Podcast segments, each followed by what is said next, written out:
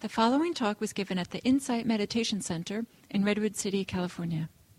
Please visit our website at audiodharma.org.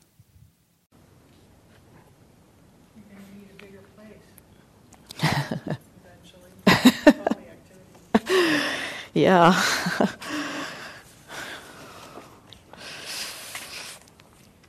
hmm.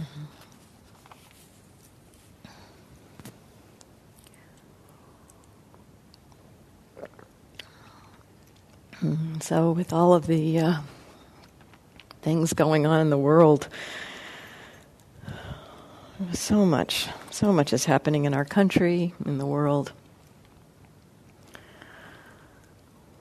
Just in this last week in our country, the shootings of black men by police officers, officers and the shooting of four police officers in Dallas, the killing of four police officers and the wounding of others.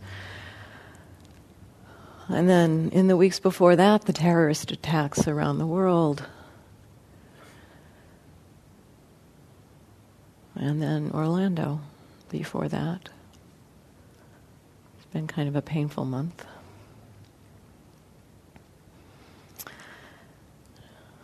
And there's different ways we can look at this from the perspective of what the Buddha has to teach, what the Buddha has to offer.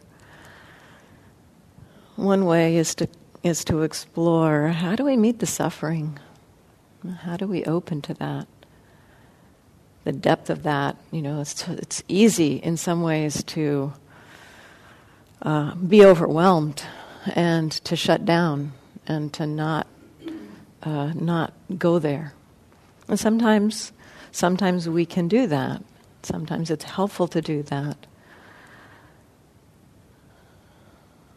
When we have that ability. You know, it's interesting. Um,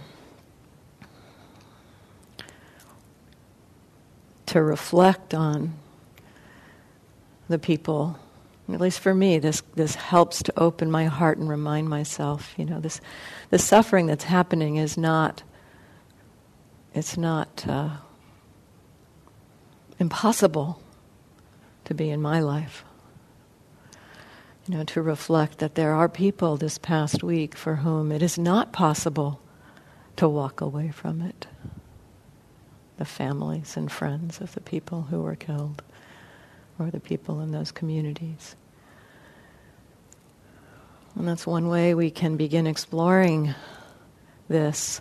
I, I, explored it from this angle to some extent after, after Orlando a few weeks ago looking at how can we stretch our hearts to hold this. It's so painful, and how can we open to this and not cut to shut down and not just try to immediately go to how do we fix this? I mean, it's useful to try to go that way to see what can be done, but we do have to open to the pain so that that movement to action doesn't come from hatred and reactivity, but rather comes from wisdom and compassion. And so we can explore it from that angle, from how do we stretch our hearts to open to the suffering? And the biggest tool there is, of course, mindfulness to help us recognize when we're shutting down what's help you know what's making us push away what's taking us to reactivity and so we can explore that side of it. Another side of the exploration might be to begin looking at what does the Buddha have to say to us about why such things happen.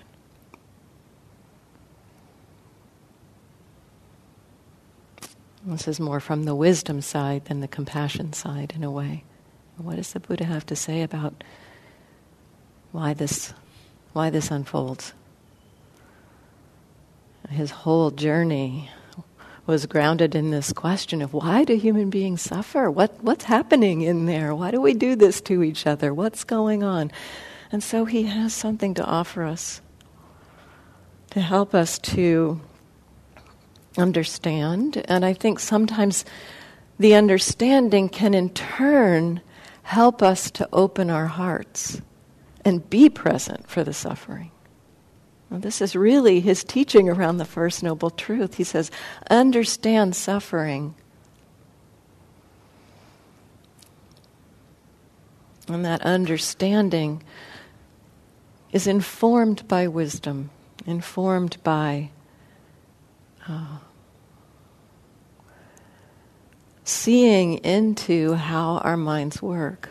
And this was the Buddha's exploration. He, he, he dove into his mind. He dove into what's going on in here, in this mind and body, and found patterns and mechanisms and things that unfold in his own mind that he understood to be not just about him personally, but kind of more broadly.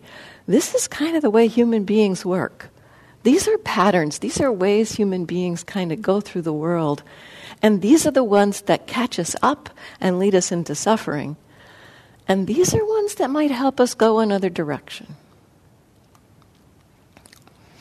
And so I'd like to explore one particular piece of this, although it'll touch it'll touch on a lot of areas as I explore this. But this particular aspect seems to me to speak to in some ways the suffering of this past week in particular. And that is uh, kind of a, a, tendency that we have as human beings to um, create a sense of identity. The Buddha talks about this being selfing. We tend to identify um, this is this is me, this is mine, this is who I am. And so we tend to do that. And in that, there's so many different ways that happens. You know, there's different ways that happens. We might do that around, you know, particular um, ways that we engage in the world. You know, that I tend to be the kind of person who um,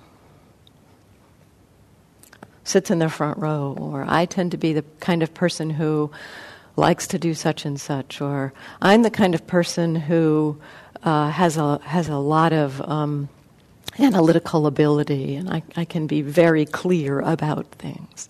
So you know, we we might tend to identify around our own capacities, our own skills, our own habits. And there's another another way. I mean, the Buddha named he actually named 20 different ways we do this. He, he enumerated 20 different ways that we create a sense of self. I won't go into that. But he pointed to um, sometimes we create a sense of self around uh, what's called a mental formation. And that can be seen in so many different ways. And, but we could look at it as we form identities around views, beliefs, and um, one way that we do this that may not strike us so much as creating an identity here is that we create an identity around a view that someone is other. That we, that we create a sense of separation, a sense of self and other. And when we create this other, to me, it's, it's completely embedded in the way that we do this, this, this, this process the Buddha talks about. You know, we identify with things. We, we, we take ourselves, you know, I'm the one who's this, I'm the one who's that. And it feels so, so normal and it feels so uh, true and real in a way that I am or I exist that we don't often question it. And likewise, in a certain way, when we create other. It's, it's, it's that same process of congealing around or identifying around a certain aspect of something that's happening. In this case, it's an aspect of a view or a belief around a group of people or a particular person being different or other than us. So, this is what I'd like to explore this othering, this selfing and othering, and, and see what we might learn about this. You know, this is a very natural thing, and yet, you know, we see as we reflect on the extremes of othering that have been present in our society this past week in particular. the extremes of othering, how much suffering it can cause. You know that that that the the um, the Buddha pointed to this clinging to a sense of who I am, which includes clinging to a sense of somebody else being something else, somebody being other, that it creates struggle and suffering for ourselves, for others, for both. And so it's, a, it's something that we do. It's very natural that we do this.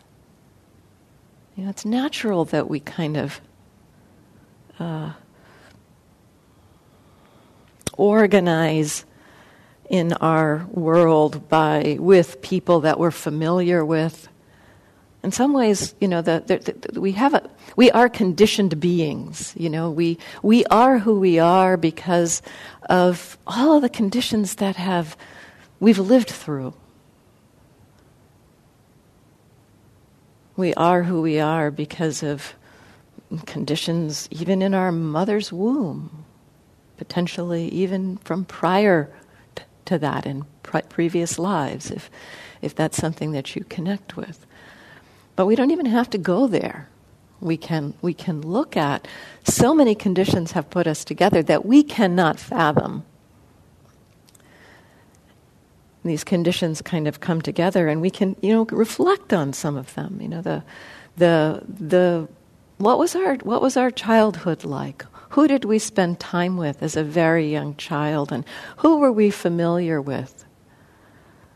In some ways, our culture, the culture of our families, the culture of our friends, the culture of our schools, the culture of our communities, the cultures of our countries, many cultures that we're embedded in. These cultures influence us. We are conditioned by our cultures. You know, we are conditioned to, uh, you know, how do we how do we behave in certain ways? How do we, uh, how close do we stand to somebody that we don't know? Do we, uh, how much eye contact do we make? How much um, um, how much do we say to somebody we don't know? What kind of conversation is appropriate with somebody we don't know? What kind of conversation is appropriate for somebody we know well? There's all of these rules of the game. I read, so, I read recently a little blurb. I, I, I don't have the exact quote in my mind, but it's something, goes something like this. It's like, we all play, we all know the rules of the games, but none of us can really articulate them. You know, we, we, we engage in our lives as if all of these rules are very clear, and yet nobody can name them or say, these are the rules. This is culture. You know, this is how culture works. And it goes in at a level that is so uh, deep. It's, it's underneath our, our um, you know, conscious awareness. And so we all we all are informed in this way. And then, you know, in turn, we, having been conditioned by culture and shaped by culture, we in turn contribute to that shaping of, uh, on our own. So we, we our actions move into shaping the culture at our various in our various cultures. And so we we are shaped by our cultures and one of the things, one of the kind of uh,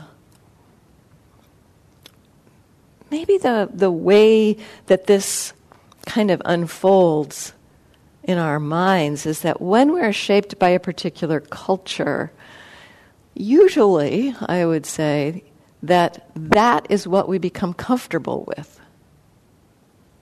And we become uh, familiar with how things work from a very young age. And, and so there's a kind of a comfort there. There's a, there's a, a, sense of, ah, this is, this is okay. So, that, so we, we gravitate towards comfort and familiarity. We all do this. It's very natural and very normal. And then there's kind of a, there can be a kind of a creation of, um, you know, who, who's my tribe? you know, who's my group of people? Who are the group of people that share this familiar? Who, who's a group of people who share these familiar rules? And so that becomes a kind of a community or a, a group, perhaps, of people that we kind of can land in and feel, oh, this, I, I feel at home here. And so it's, it's, it can be about belonging. It's about wanting to belong. And again, this is a very natural human movement. So we all do this.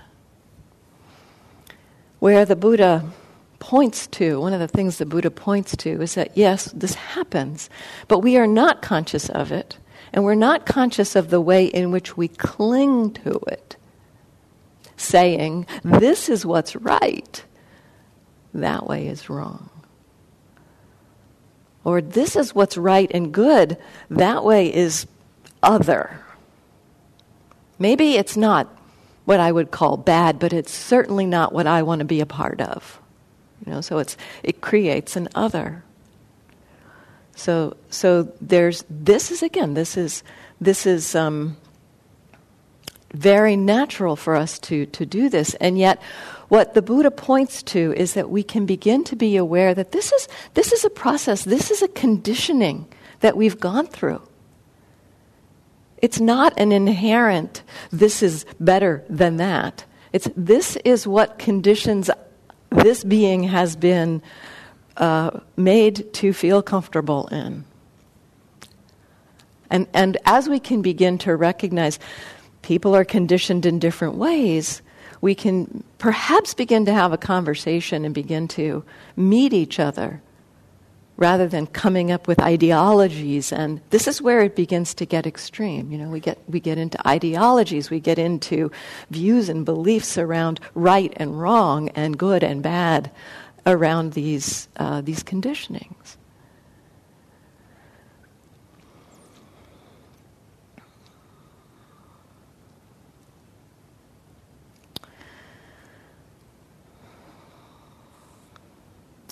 So, othering Othering can be done in so many different ways. You know, I've described it in terms of, of culture and tribes and groups, and that's definitely you know one of the big ways that we other. We you know we other by individuals as well. Um, you know, we may other a particular individual. But often when we are othering, and this is what I'd like to, to, to point to, is like we can notice when we are othering. It's a form of selfing. It's a form of kind of constriction and identification that we might, it, it, doesn't, it doesn't necessarily manifest as I, me, or mine. It may manifest as they, them, and their. That may be what's kind of coming up in our minds they, them, and their.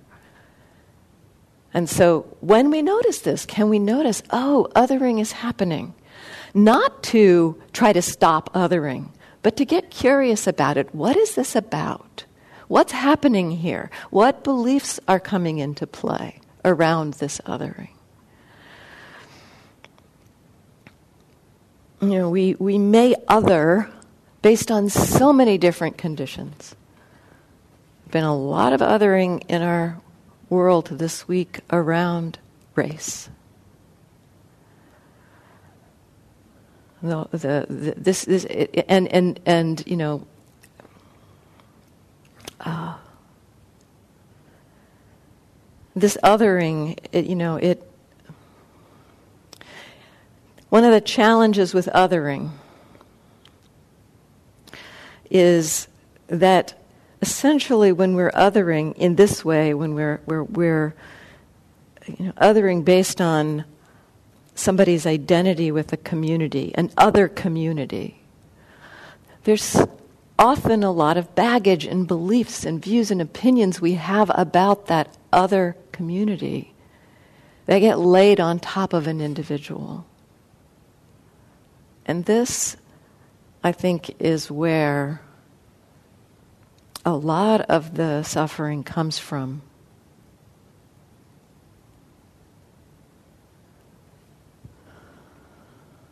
The, the seeing an individual through a lens of a group. And so we can do this by skin color. We might do it based on gender. We might do it based on the way somebody dresses. We might do it based on age, the way somebody speaks. Do they have an accent or not? We might do it based on um, the way they use language, perhaps indicating some sense of class. You know, we, we might be based on some sense of economic class that we create a sense of other. Might be based on you know that that class and that class can be based on many things you know it might be based on you know what kind of job somebody has or you know. So so there's so many different ways that othering happens.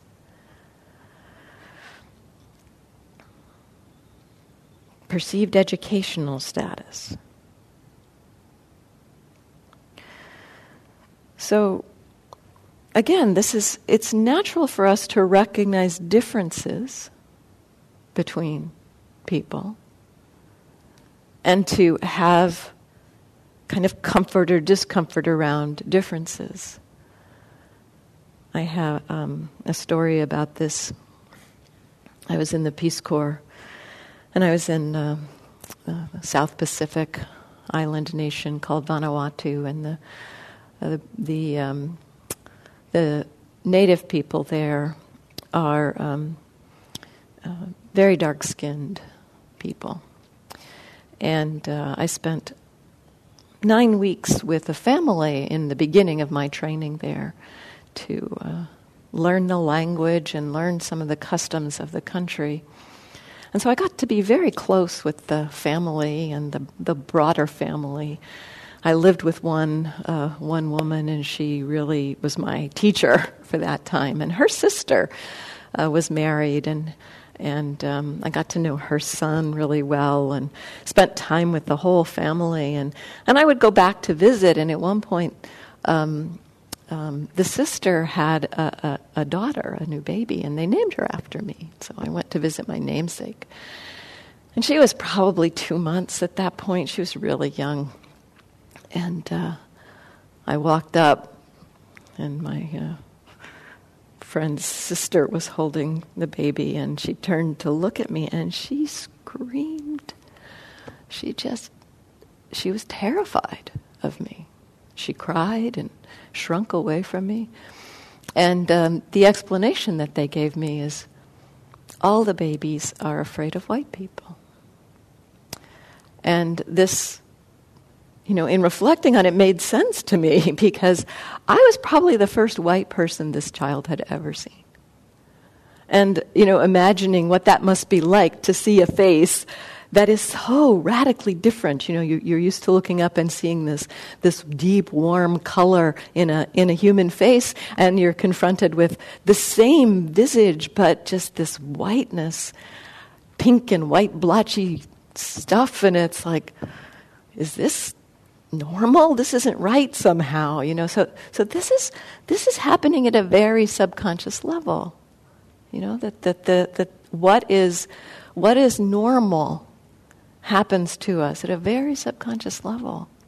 And so it's not something that we can control and yet it is something we can begin to be aware of. And so where do we other how do we other? Beginning to get familiar with that. Now, as I said, this making of distinctions and differences is, is just a natural part of who we are as human beings. But making those distinctions, creating views around them, and then ideologies around those views, that there's a lot of danger there. And so this morning, as I was reflecting on this, I was thinking about these different ways that we other an interesting thought popped into my mind. And it was what about animals? Do I other dogs? And I thought, I don't think so. And it's like, that's really interesting. You know, what does that say? And that to me is pointing to the fact that we do make those differences. It's like it's a different species, you know, we know it's a different species, but there's not an identification that I have around somehow being human versus dog. You know, I don't, I don't need to congeal around that identity. And so there we can see what, it, what, what does it mean to make those distinctions without othering. So, so that, that to me is an interesting kind of reflection for us. You know, it's, I think some of it has to do with um, uh, sensing a sense of you know where is there a need to be um, I, don't know there's so many different ways it might might be competition for resources it might be um, uh, wanting love. You know, there's so many different things that might come into play about why we would, would other someone.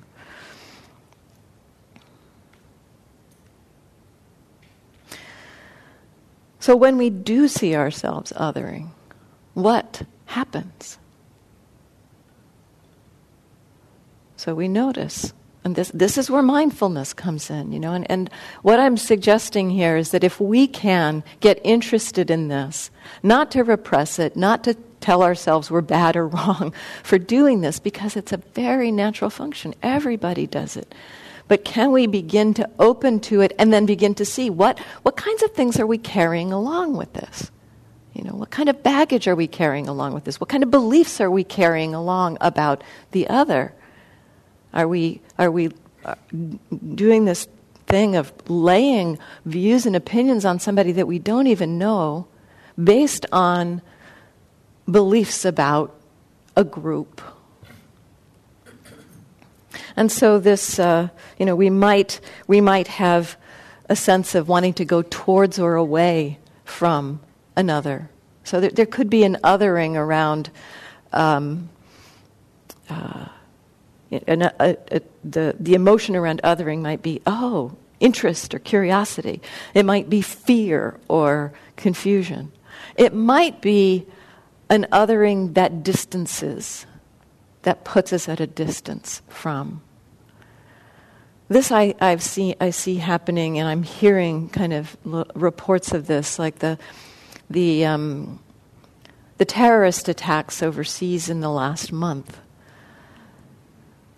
you know, they, they, they, I think more people died in the last month from ISIS attacks than have died in a very long time. And certainly some of those attacks were larger than the one that happened in France. And yet, when the one that happened in France, in this country, there was a huge outpouring and a huge movement of support. And yet, with all of these others, there was barely a ripple. You know, that was on the front page for a couple days, and then it's gone. This is a form of othering that, oh, it's not me, it's not about me, it's not my doing. This kind of othering is harder to see in some ways. You know, it's, it's like it's not related to me. It's, it's over there. And so we, we can disengage from it. And so this is a, this is a, a, piece to explore too. Is like so we when we are uh, that kind of othering of disengaging is probably the hardest to see. In some ways, it's it's close in some ways to what we do with animals. Maybe you know it's like you know it's like oh they're not related to me. It's not relevant. So that's that's something to look at. So noticing our responses when we are othering looking at, you know, is there, is there a, a fear or contraction in seeing a particular person? Maybe somebody you don't even know, but because they're in a particular other group, how do you respond? For me, this has been a huge exploration, especially around race, looking at that, you know, watching my, watching my response exploring it, exploring, ooh, how does it feel? You know, not, not, not it, it, it's humbling, it's incredibly humbling to see that we have these tendencies in our hearts and minds. And yet, if we don't see them, you know, if we don't see them, then we will be uh, acting from our kind of habitual or gut level or, you know, non conscious responses.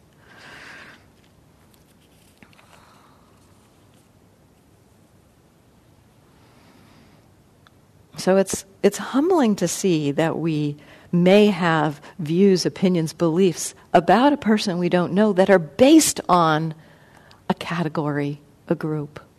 And yet, as we see that, we, we can begin to have some traction.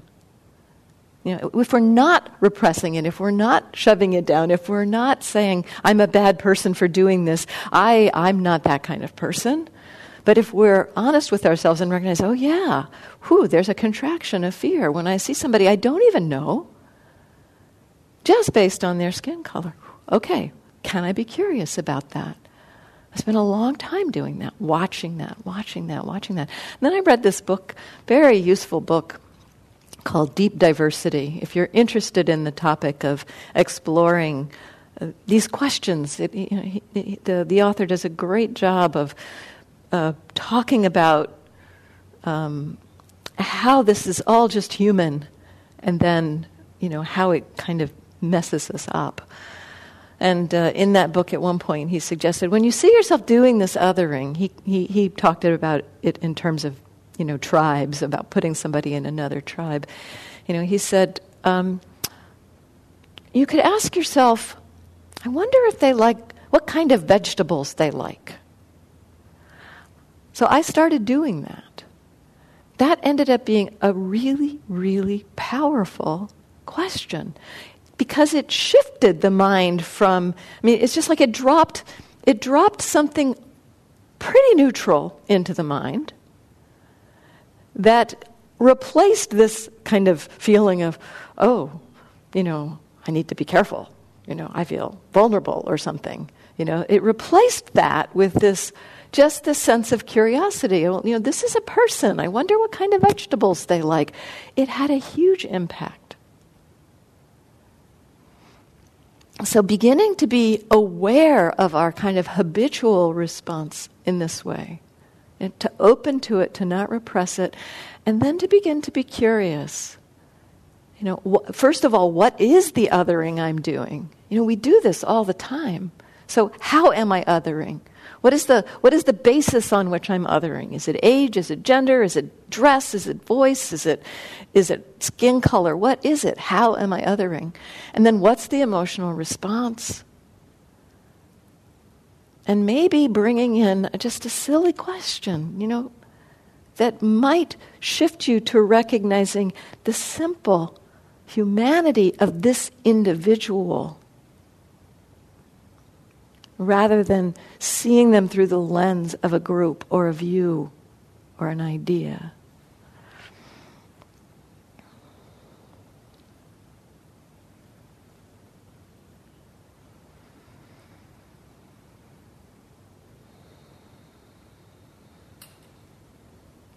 And then there's the question, I think, so all of this that we've been exploring is just what we do. You know, this is, and can we begin to be aware of it?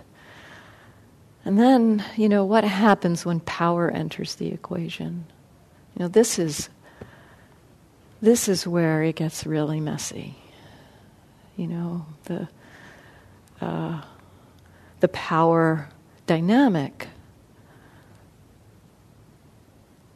creates the you know creates more um, danger in the selfing and othering. You know, when, you know, that, that, and this happens in so many different ways. This is kind of a way that almost a systemic oppression of a group of people happens because of, of power dynamics. That isn't something I want to go into here, but, but we can begin to reflect on uh, how power plays out. Just beginning to look at that. You know, in Dallas, power played out by someone having a gun. In the shootings of the the black men at the hands of police officer, the power played out in more institutional ways. And so, one of the things I want us all to reflect on is so these processes at work are pretty universal. And a danger that I've seen in the last week in particular is this idea that, you know, it's just that there's some bad cops out there. It's just that there's some bad people out there. And, you know, there's so many conditions that come into play, and the way the power dynamics come into play, that we don't know how we would be on one side or the other of that power dynamic. So, power is a very potent force.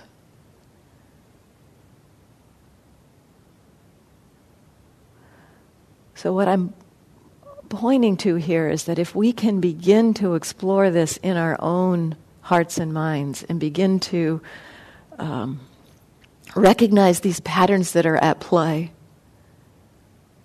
the simple, like, you know, contraction in our hearts when we see other, or the distancing when we don't want to engage with other. If we can see that, it may begin to help us to have some sense of uh, compassion also. So this is, you know, takes us to, to the, the ability to meet suffering, to have some sense of compassion for the patterns that are unfolding and, and not basically creating other around the perpetrators of violence. It's so tempting to say that, you know, it's so tempting.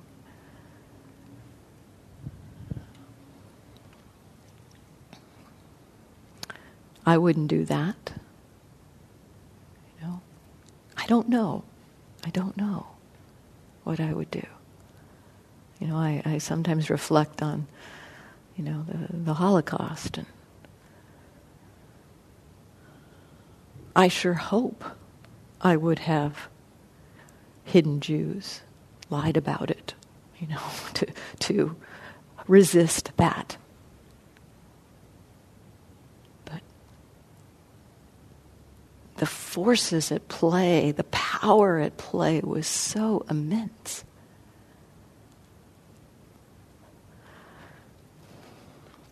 So the Buddha encourages us to watch our behavior,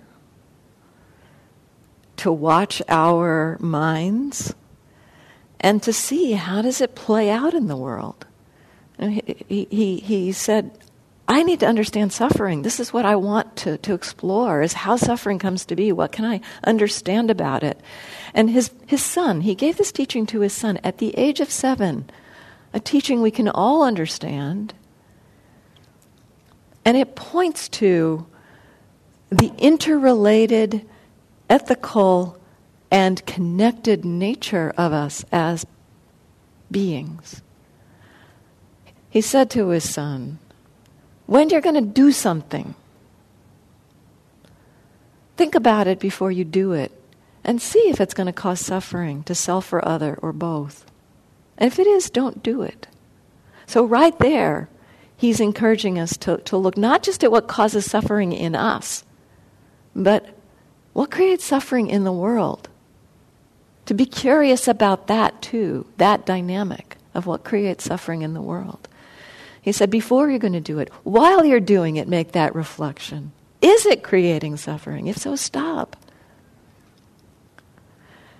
After you've done something, reflect has it created suffering? To me, this is, this is the, the language we use in these days is noticing the impact of our actions. You know, here the Buddha is pointing to looking at the impact It's like maybe you had, and if you've been doing this, if you've been looking at beforehand, okay, yep, don't see that this is going to cause harm.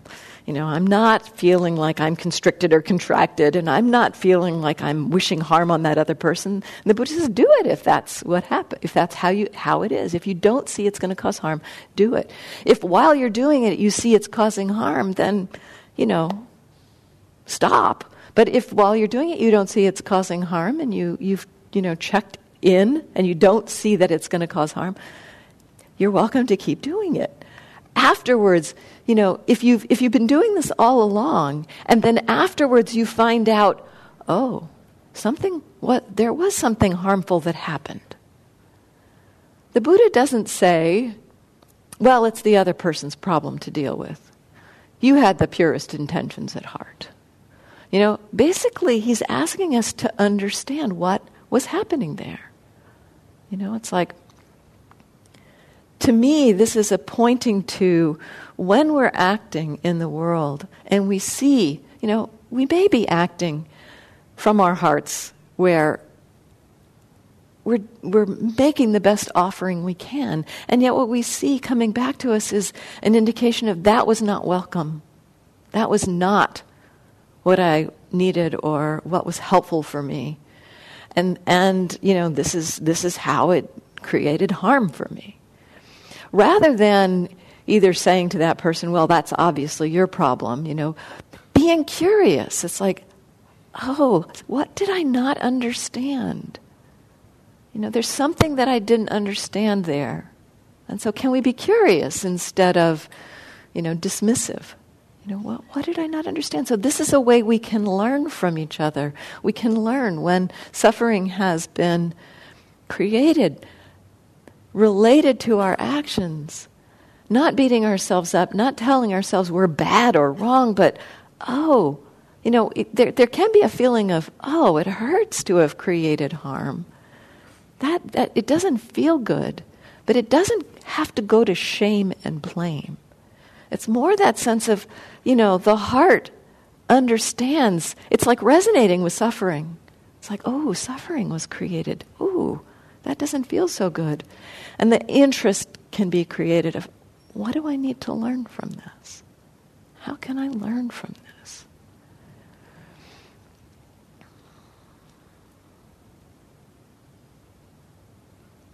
And so, all of this exploration we can have around othering. There's so many different ripple effects around othering. So I want to leave some time for comments or questions on this topic. Anything that you want to say or offer or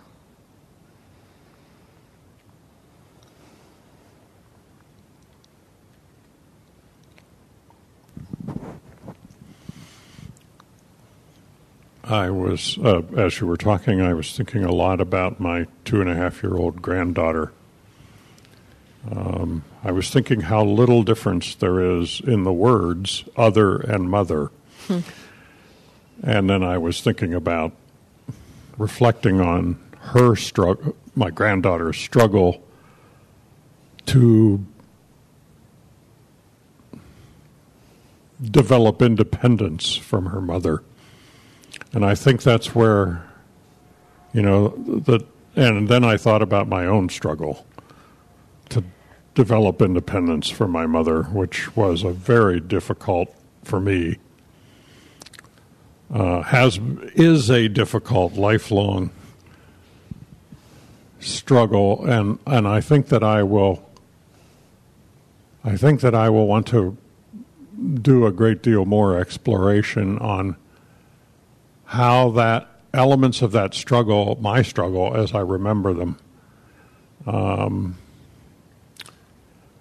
make it difficult or get in the way of seeing the humanity in other mm. people, of mm-hmm. my seeing the humanity mm-hmm. in other people. Mm-hmm.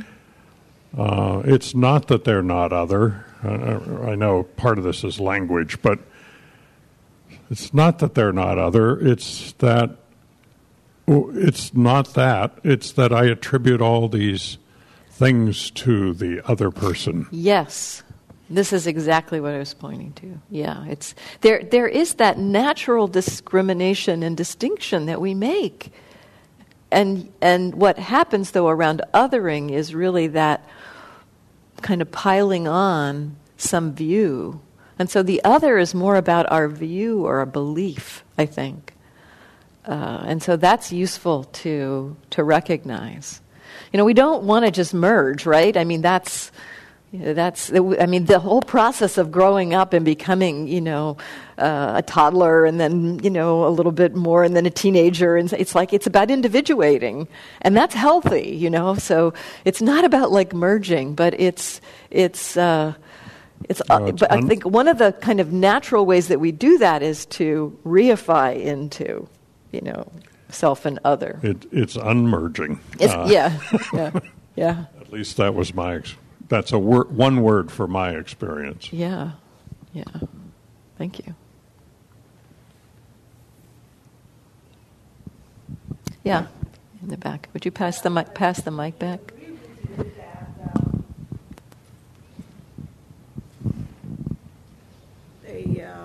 I don't know when you say othering, is, is it the same word as duality? Um, it's just different. Um, it's, I think it's more specific. I would say it comes in the in the same terrain okay. as duality. I mean, we can make a dualism around um, uh, object, you know, like chair and knowing of chair. but but it, it, there is a kind of a separation. So duality is about separation. Mm. Um, so it is, you know, it is about that that othering is about creating a sense of separation and difference. Okay. So it's more uh, active part, creating the uh, separation. It, it is active, yeah. It's yeah. active, but it's also very um, subconscious. Yeah. Yeah. So uh, what I meant to say that the othering it, it has a lot of cause by uh, people also went through that certain period of suffering. Yes. And then when they cannot handle, they cannot filter. Uh, so that's why I'm here. a lot of people here also to learn uh, when they cannot kind of uh, learn something wisdom out of that suffering then they are confused. They don't know what to do with that. All this anger and suffering, bitterness that project onto other people. This is true, and this is another piece of the dynamic I think that that you're bringing in, which is that when a group of people others another group for a long time, you know, it's like that group can begin to take that identity. You know, it's like uh, this is this is one of the the explorations around race. You know, it's like um, race exists because basically because white people say it exists and you know that that uh, so that's creating that other and then huge ramifications. You know, it's it, it's it's a pretty well known um, understanding that race is a mental construct. There's no uh, it's a social construct. It's it's, it's it, there's no biological. Uh, you can't look at somebody's DNA and decide what race they are.